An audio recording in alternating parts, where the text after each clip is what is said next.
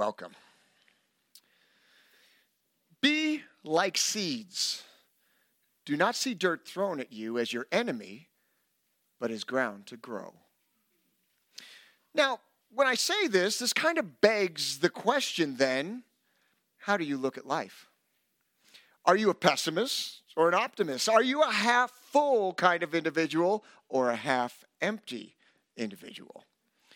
Do you see dirt that's thrown at you as an insult or as an opportunity to grow? You know, we covered some difficult directions from our Lord last week, and things like love your enemies, do good to those that hate you, turn the other cheek. And we also recognize that these things are next to impossible without the help of the Holy Spirit in our lives. We recognize that we need to be continuously molded and shaped and growing in our faith. Well, precious people, we're only halfway there. we still have a lot of hard things that Jesus is going to ask us to do here in this chapter as we close it out and finish the sermon on the plain. Today, we're going to take a look at the golden rule. We're going to take a look at generosity, mercy.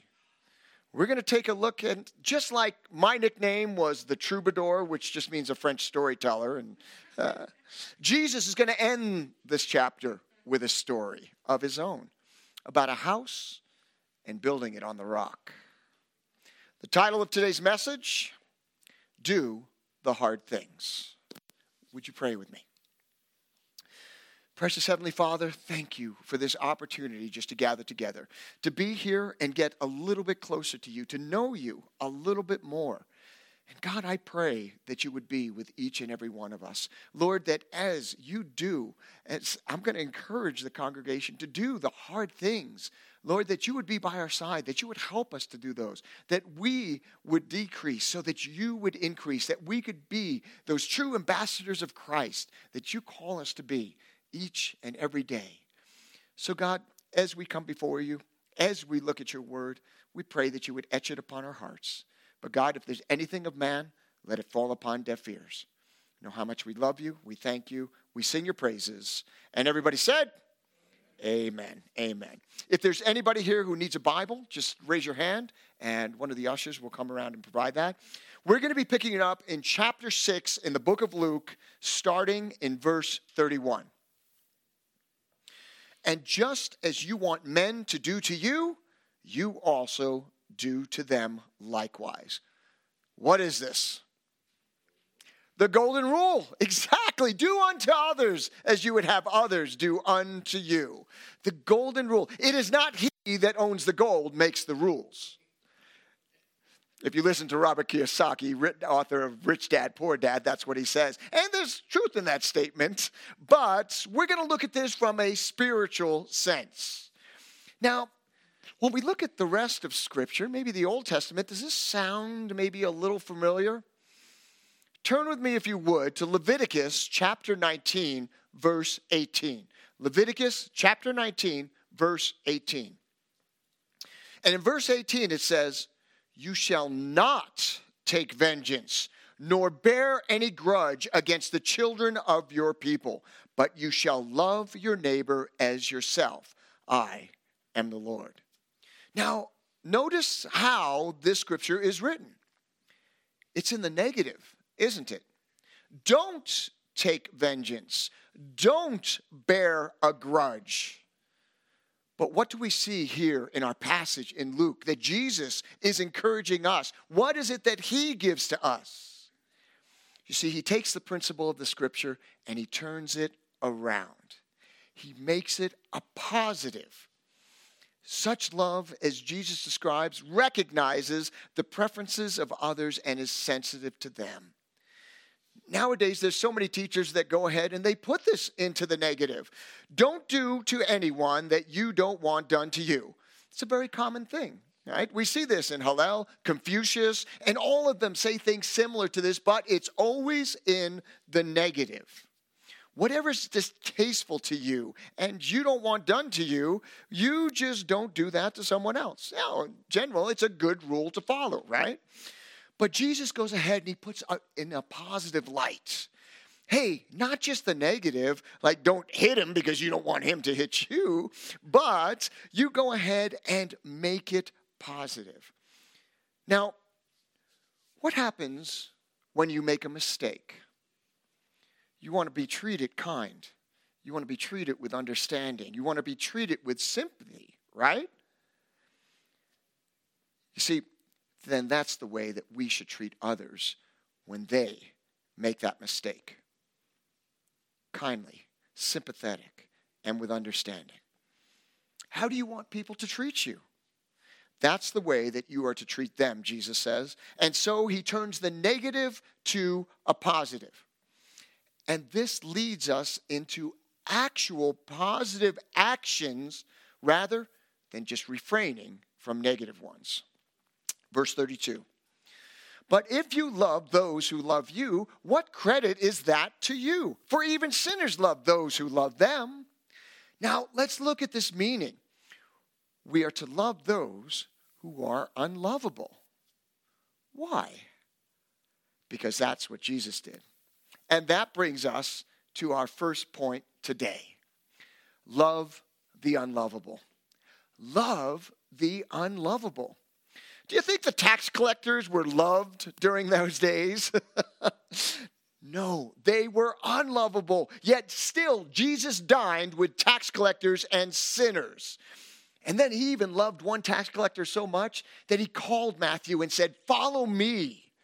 So he left all, rose, and followed him. We saw that in Luke chapter 5, 27 and 28. Now, in the book of Romans, Paul says it like this Jesus died for the ungodly. Romans 5, verses 6 through 8 states, For when we were still without strength, in due time Christ died for the ungodly. For scarcely for scarcely for a righteous man will one die, yet perhaps for a good man someone might even dare to die. But God demonstrates his own love towards us in that while we were still sinners, Christ died for us. That's how much God loved us while we were still yet sinners. Christ gives the ex- ultimate example of how we are to be. He was reviled, he was spit on, he was mocked, and yet still he went to the cross, not because of his sins, for he was the sinless Lamb of God, but for yours and for mine. Is it easy to love those who don't love us? No. But then look at yourself in a mirror. What did we do to earn the gift of eternal life with Him?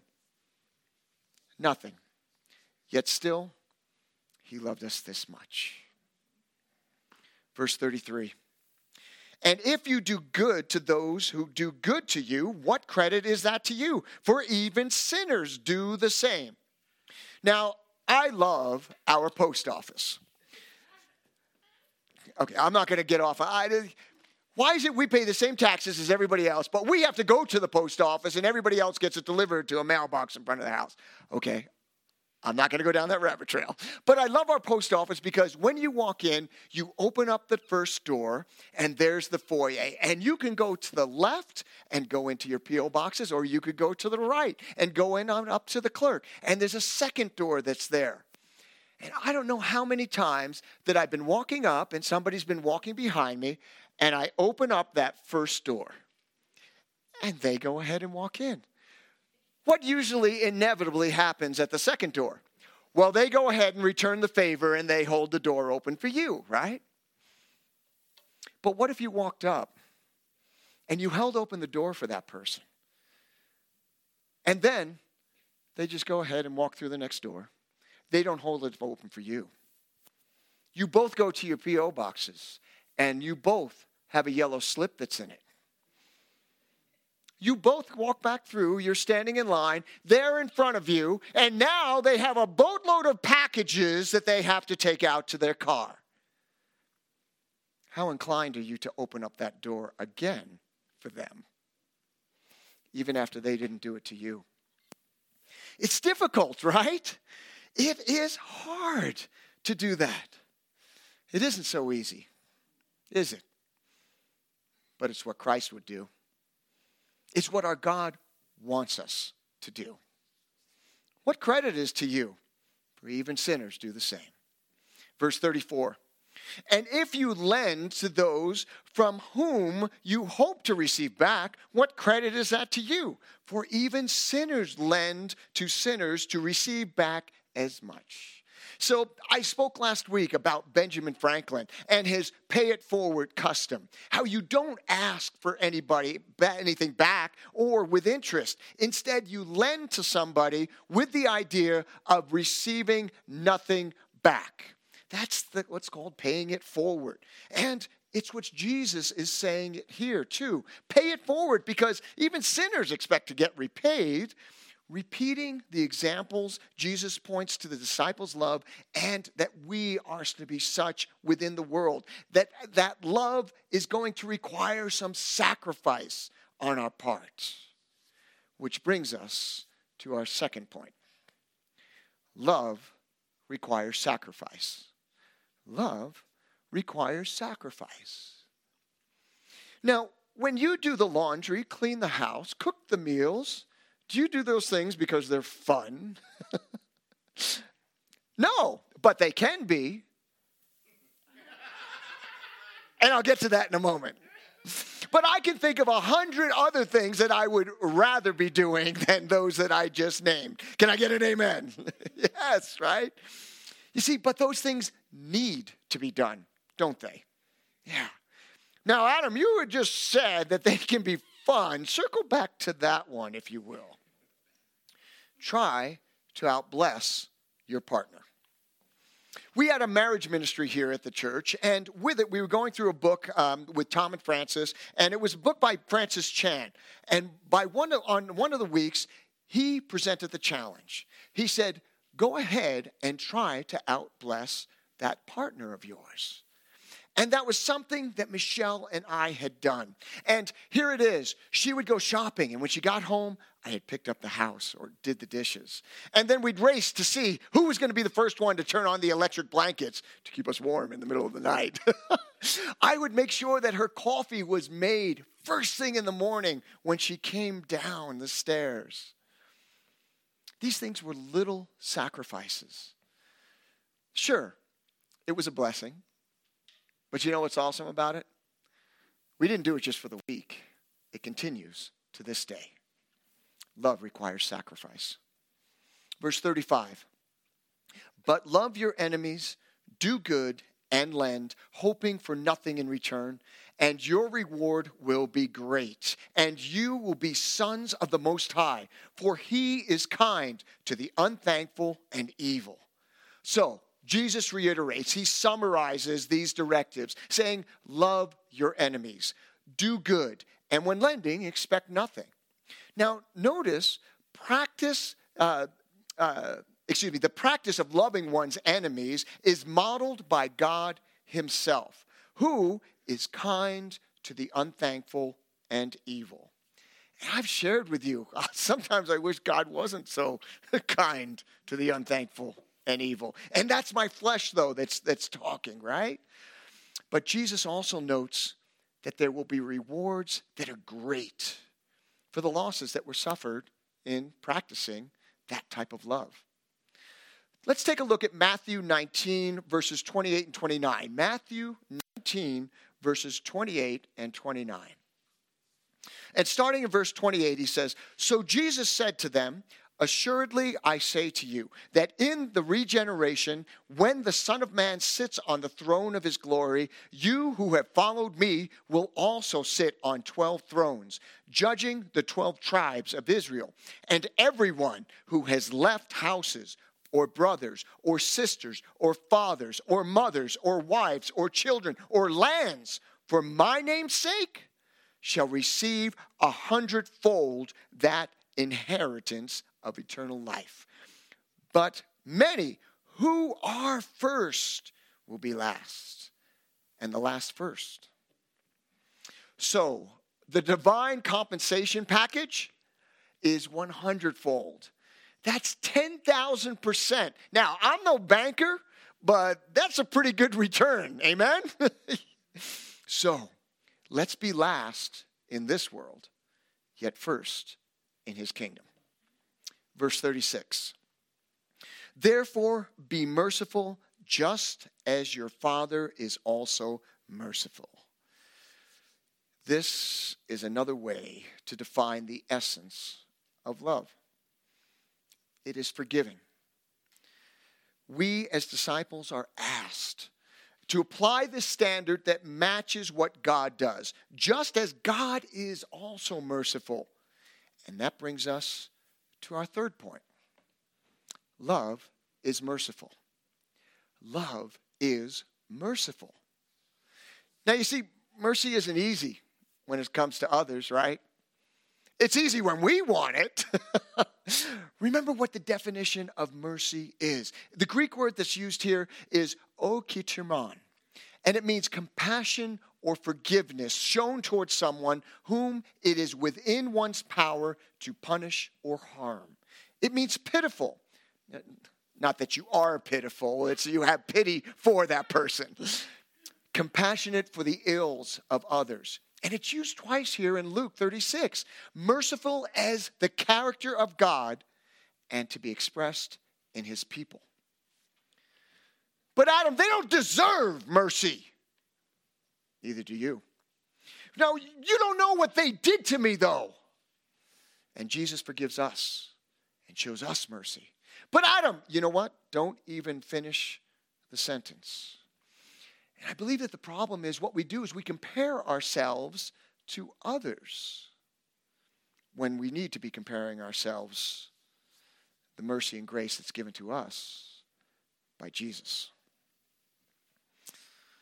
You see, we are nothing but filthy rags. We're the chief of all sinners because that's the standard when we measure it up against Jesus. We don't deserve mercy, but thank God he is merciful. When we became Christians, nobody said mercy was going to be an easy thing to do, but it's the right thing to do.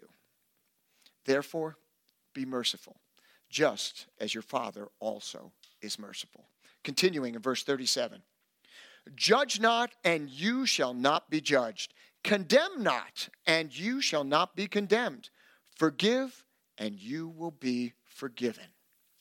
Now, the idea here isn't that we should ignore sin or discuss its consequences. For example, look in Luke 11, a couple of chapters, a couple of pages over to the right. Luke 11, starting in verse 39. Then the Lord said to him, so this is Jesus talking to the Pharisees. Now, you Pharisees, make the outside of the cup uh, clean, uh, cup and dish clean, but your inward parts is full of greed and wickedness. Foolish ones. Do you think Jesus is giving them, reading them the right act or what? Yeah, right? Did not he who made the outside make the inside also? But rather give alms of such things as you have. Then indeed all things are clean to you. But woe to you, Pharisees, for you tithe mint and rue and all manner of herbs, and pass by justice and the love of God.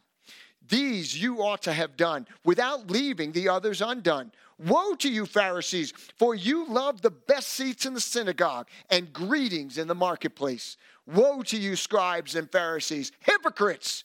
For you are like graves which are not seen, and the men who walk over them are not aware of them. See, Jesus is definitely calling them out on their sin. But rather, here in verse 37, he's saying, one should be gracious, gracious and quick to forgive. Verse 38 Give, and it will be given to you. Good measure, pressed down, shaken together, and running over will be put into your bosom. For with the same measure that you use, it will be measured back to you. So, this illustration comes from the marketplace when they would fill up the bags of grain and they'd have to shake them down and then fill them to overflowing so that the buyer was knowing that he received a good and fair amount that was purchased. Now, I brought here today my favorite nutritional cereal.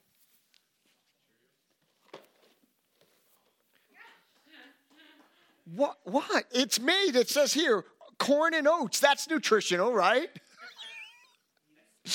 However, you, you buy the cereal, right? You bring it home, and then you go ahead and you, you open and you look inside, and it's like half full, right? Isn't that disappointing? Doesn't that always upset you? And, and this is the larger size, too, right? Oh, but wait. Right here on the side of the box, it says, Adam, this package is sold by weight, not by volume. Some settling may have occurred during the shipping and handling.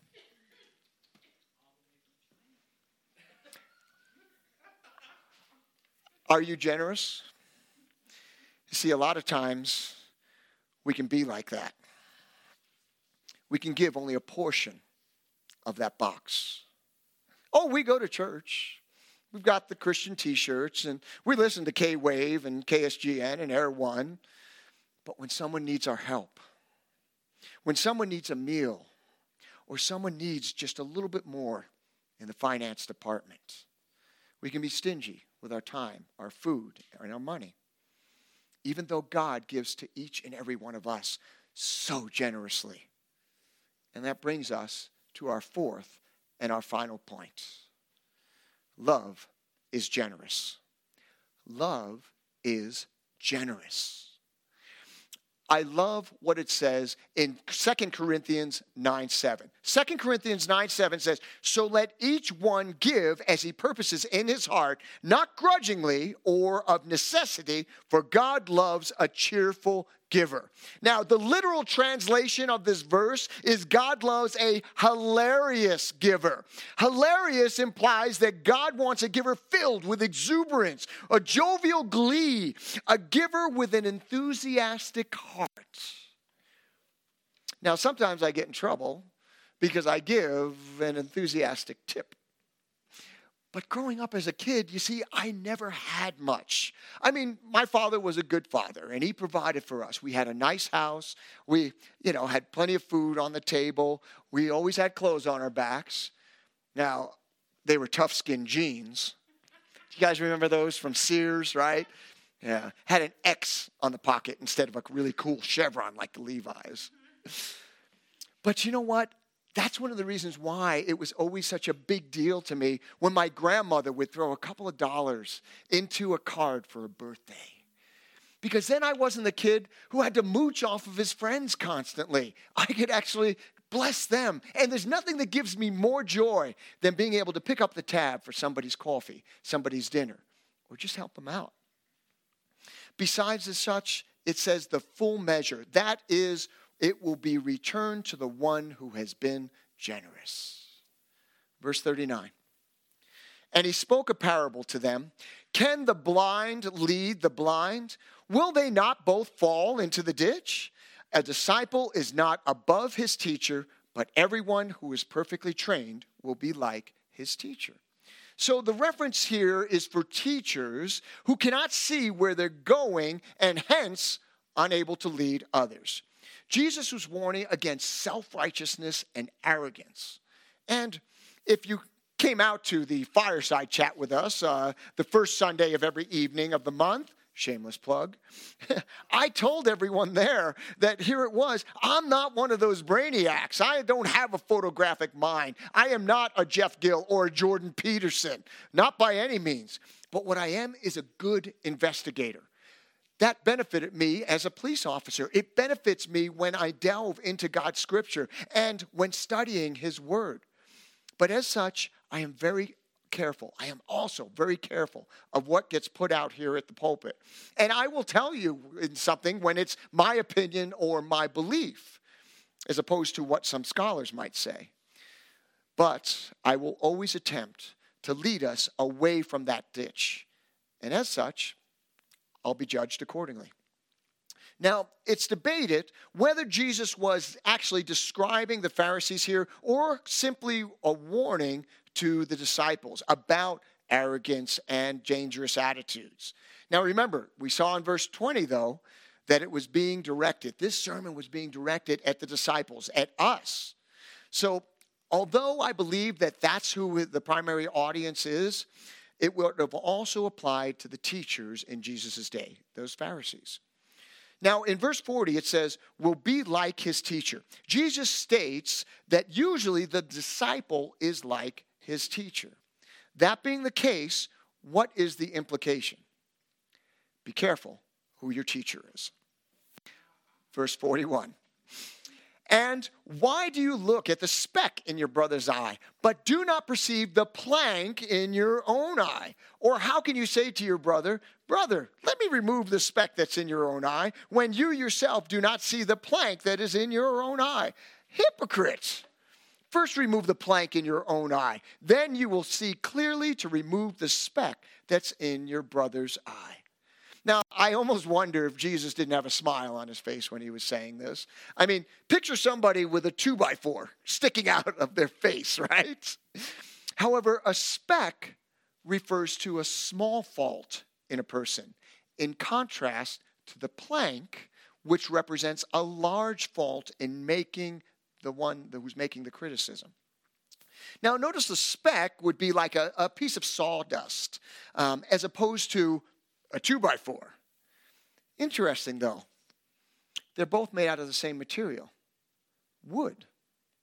In other words, when there is a specific sin in our lives, we're very good at spotting that sin in others. You know, I had a uh, sergeant when I worked graveyards that first thing he'd take off, and sure enough, every night he'd go ahead and, hey, I need a unit for a turnover. I got a drunk driver here. And we'd roll out and we'd go ahead and we'd arrest this drunk driver. And then he'd disappear for the rest of the night. But this was his, his MO. Every night, go out, he'd find a drunk, find a drunk, turn it over, turn it over. And, and this was a regular thing. And turns out he was going into the back afterwards and sleeping the rest of his shift. But one of the days, he's coming back, uh, coming in from the back parking lot, and as he walks past the office, the officer's like, "Hey, morning, Sarge." He's all, "Oh, good morning," and the officer's all, "I know that smell. It's the smell of the people that I arrest for drinking and driving." He was an alcoholic. He was going out dry, drinking and driving while turning over those that were drinking and driving. He was reprimanded and uh, almost lost his job. However, he was very good at finding DUI drivers because he was one too. so Jesus says that we should go ahead and confront the sin that we deal with in our own lives first before he or she is in a position to help another in that area of their life. Now, that being said, how much more can you tolerate a person who, in essence, has been there, done that? Right? Yeah, I mean, if you've never struggled with alcohol or drugs, and yet somebody comes up to you and says, Oh, you know what? Uh, you need to get away from those inherent evils and sin in your life. You see, how much better, how much easier is it when somebody comes alongside of you and says, Hey, I've been through this. I know the emptiness that's inside of your heart. God was good to deliver me, and He'll deliver you too. You see, that's a pill that I can swallow just a little bit easier. Let's make sure our plank isn't knocking anyone over today. Jesus goes on in verse 43 for a good tree does not bear bad fruit, nor does a bad tree bear good fruit. For every tree is known by its own fruit. For men do not gather figs from thorns, nor do they gather grapes from a bramble bush. A good man out of the good treasure of his heart brings forth good.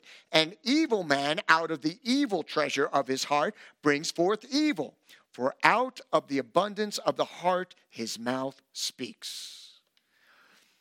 You know, all you have to do is stand around and listen to people's conversations, and it doesn't take long to reveal where their heart is. Out of the abundance of the heart, a man speaks. It comes out. And if you're standing next to some people, it'll be like standing next to an open cesspool. You know what's in their heart, and it stinks.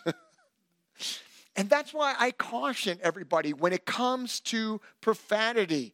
You know, being in the military, profanity was almost like a second language for me, okay? And as such, I didn't think that there was anything wrong with it. I just thought I was expressing my point of view and stating it so much clearer. However, little did I realize that really it just displayed my ignorance and poverty of language.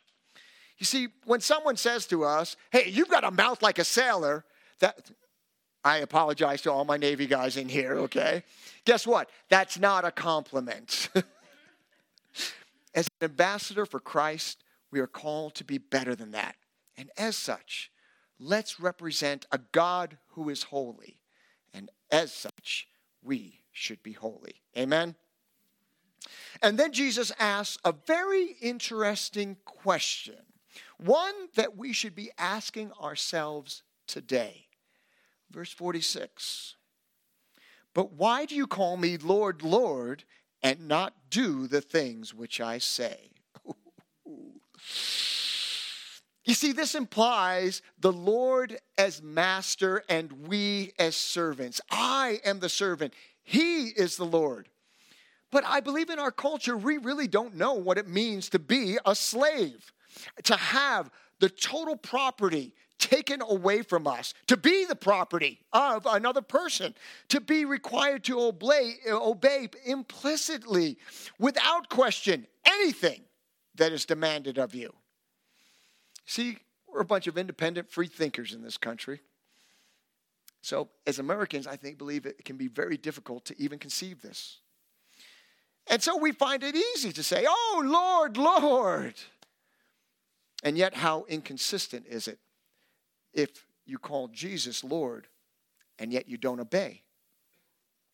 Now, Jesus is giving us a lot to consider here as far as obedience is concerned. Love your enemies, do good to those who hate you, offer the other cheek don't judge. In James 1:22 it states, "But be doers of the word and not hearers only, deceiving yourselves." What we read is what Jesus ideally requires of us and is commanding us to do and be. And then we say, "Oh Lord, I don't think I can do that." Lord, there's no way I can do that. And then his response is, Why do you call me Lord? Unless you're going to do the things that I command of you. You see, if you're not obeying what I'm commanding you, then am I really your Lord? That's what he's saying exactly to you and to me. And so this really does create a need for a great self examination. Geo called for us to examine each and every one of us on Wednesday. And Paul says it when we come to the Lord's table, let us examine ourselves. For if we'll judge ourselves, the, uh, verse 37, judge not, and you shall not be judged. And I think so often that we're just prone to go ahead and shrug off some of the commands that Christ gives us that we don't necessarily agree with or that we don't want to go along with. Then we'll pick and choose. Oh, I like that one. Oh, that one's my favorite. But that one, no, no, no, no. I think people interpret things just a little bit differently. It's different ways. So I have a different interpretation altogether. But if I'm going to use the title, Lord, then I need to take a look at his commands and at least will to obey them. Not argue with them, but choose to obey. Verse 47 Whoever comes to me and hears my sayings and does them, I will show you whom he is like. He is like a man building a house who dug deep and laid the foundation on the rock. And when the flood arose, the stream beat vehemently against the house and could not shake it, for it was founded on the rock. But he who heard and did nothing is like a man who built a house on the earth without a foundation, against which the stream beat vehemently, and immediately it fell. And the ruin of that house was great you know, in our, our marriage ministry that we're going through, the book starts off talking about storms and how uh, about in Texas, they would have these signs that would go ahead and say storm warning. And, you know, the author was like, yeah, yeah, I've been here for six years now. I get it. Another storm is coming and everything. But no, they meant to be prepared, you know, to go ahead and get sandbags and be ready because flooding was going to come. And then it did. Did he have sandbags? No. He had cardboard and painter's tape. he literally went around his entire house with painter's tape around the seams of the door and cardboard in an attempt to keep the water out. Do you think it worked? Yeah. But we can see here in this passage, there is importance to that digging deep, that laying a good foundation in your faith in Jesus Christ and in the Word of God. Too many shallow foundations in the world today, yes? Too many people trying to build a superstructure when they don't have a foundation. Building on emotions, building on experiences, building on exciting times, building on glory. But when the storm comes, and it will come if you haven't laid a good foundation on the rock. The rock, our rock, Jesus, the house isn't going to stand. Now, both cases, in both of these uh, subject cases, uh, the storm tests them. God does not promise you immunity from your problems, from the trials, from the hardships. It's going to come to every one of us alike through life, there are going to be difficulties that we are going to have to face. Difficulties that we cannot understand or rationalize or try to think of how a good, loving, and just God and try to rationalize things based off of that situation of a loving, kind, and merciful Heavenly Father. The storm is going to come, it'll beat on us vehemently.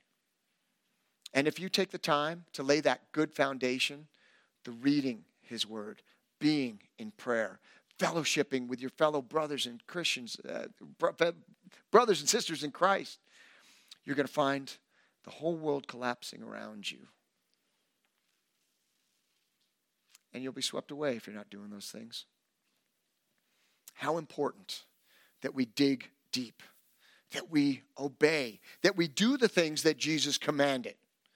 Practice doing them rather than just arguing with him and telling him why we can't do things and making up excuses. He doesn't want our excuses.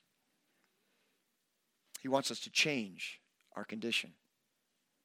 You say, Adam, I can't do that. And you're exactly right. Jesus knows it. But do it anyhow.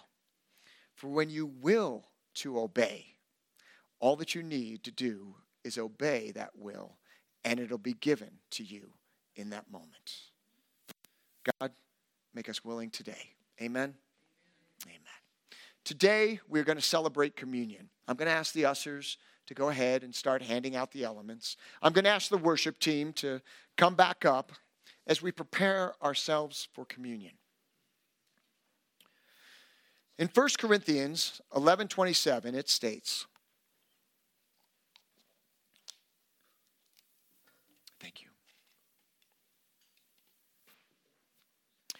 Therefore, whoever eats this bread or drinks this cup of the Lord in an unworthy manner will be guilty of the body and the blood of Christ.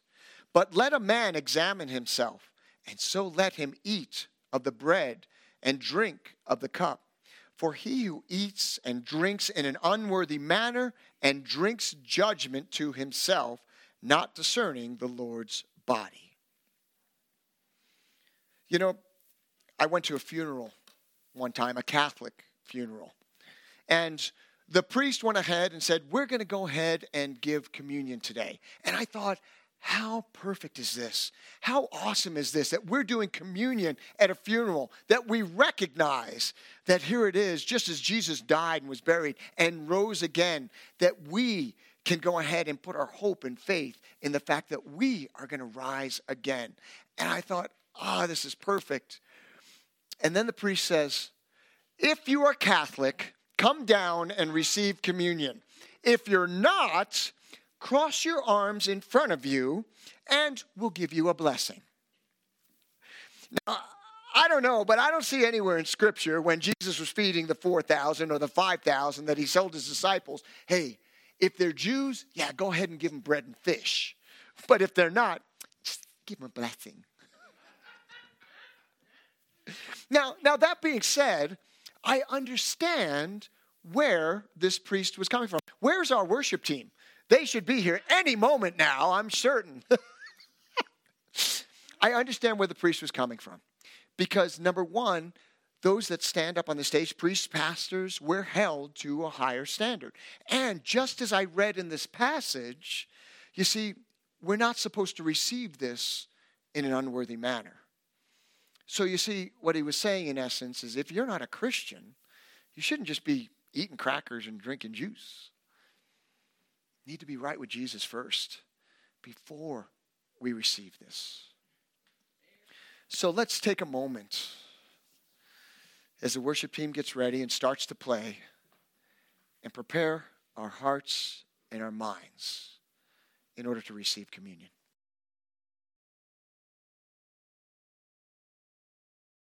If you would, everyone, please just repeat after me Jesus, I need you.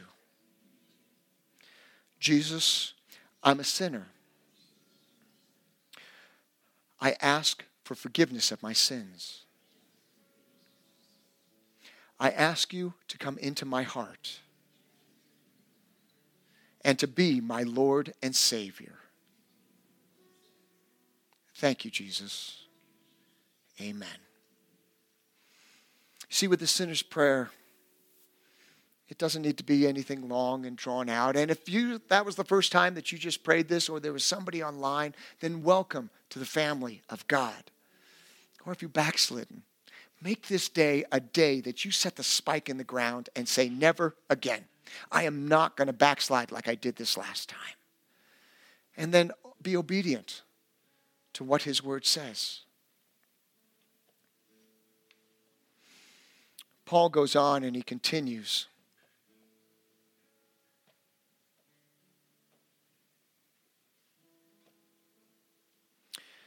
in verse 23 For I received from the Lord that which I also delivered to you. That that the Lord Jesus, on the same night in which he was betrayed, took bread, and when he had given thanks, he broke it and said, Take, eat. This is my body, which is broken for you. Do this in remembrance of me the body of Christ. Let us partake.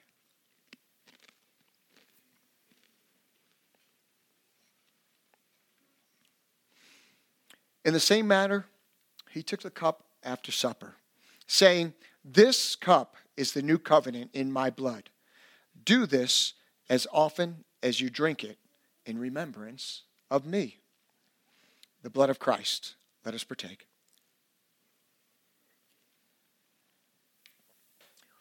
Would you pray with me? Precious Heavenly Father, Lord, thank you. We can never give you enough thanks and praise. Lord, just as I believe there's revival going back on in the East and how they just continue to worship you and sing your prayers, I pray that you would do the same thing here. Because truly, if we just sat here and gave thanks, for the blessings that you've given to us, gave thanks for the fact that you grafted us into your kingdom, into your family. Lord, we could be here for days as well. However, Lord, we sing your praises. We are remembered of what you did on the cross for us a broken body, blood that was spilled. But again, we don't have to live there because you are not nailed to the cross. No, our Savior, he was placed into a tomb. And on the third day, he rose again in fulfillment of the scriptures. Thank you, Jesus, for the fact that you give us all hope, the hope inside of our hearts of eternal life with you. Thank you, Lord. Thank you, Jesus. And it is in your precious name that we pray. Amen.